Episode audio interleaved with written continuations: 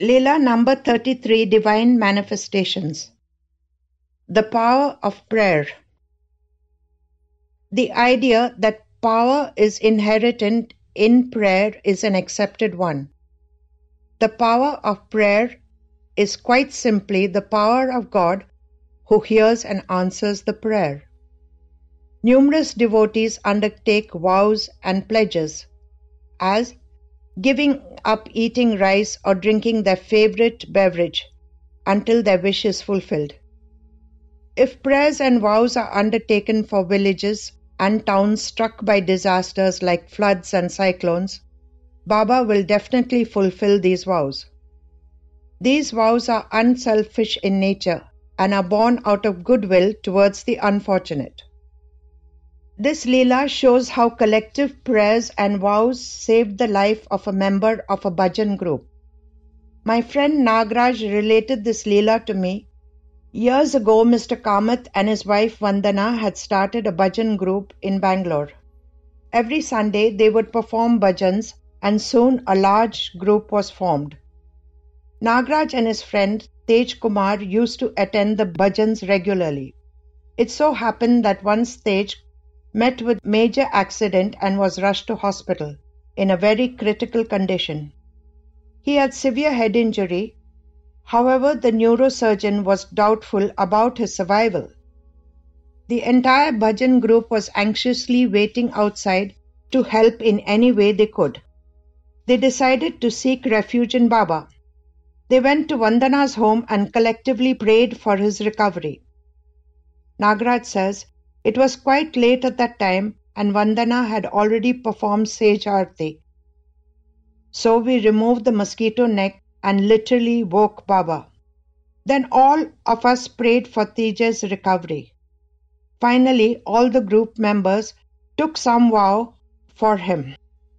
Each member took a different vow, like walking barefoot from Kopargaon to Shirdi, or doing 108 pradakshinas of the Samadhi Mandir, and Parayan of the Charita and so forth. The doctor took Tej to the operating theatre and started surgery. As there was profuse internal bleeding, the surgeon required four to five bottles of blood. It was rather difficult to arrange the blood as Tej's blood group was B negative, which is a very rare blood group. Then Baba's miracle started unfolding. A Muslim gentleman who was standing in front of the hospital came on his own accord and donated his blood, which was B negative. The surgery was successful and Tej was out of danger. We were hopeful that he would recover without any brain damage. However, we were told that Tej would be hospitalized for a long period of time.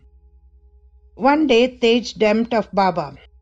In the dream, Tej had gone to the Samadhi Mandir, which looked very different from the present Samadhi Mandir. There was just a Samadhi, and it looked like the photograph of the Samadhi that is in the museum. That is, there was a Samadhi without Baba's idol above it, and he saw Baba himself was sitting inside his Samadhi. Tej approached the Samadhi and seeing a jholi slung on Baba's shoulder, said, Baba, what do you have in your jholi? Baba smiled and said, Just as you devotees read my charita, I keep the charita of each and every devotee of mine in my jholi.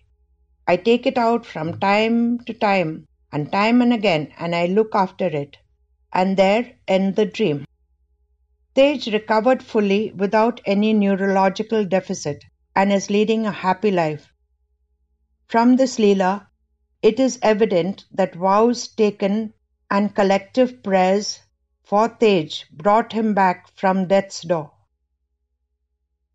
This Leela was narrated by Nagraj from Bangalore in 2004.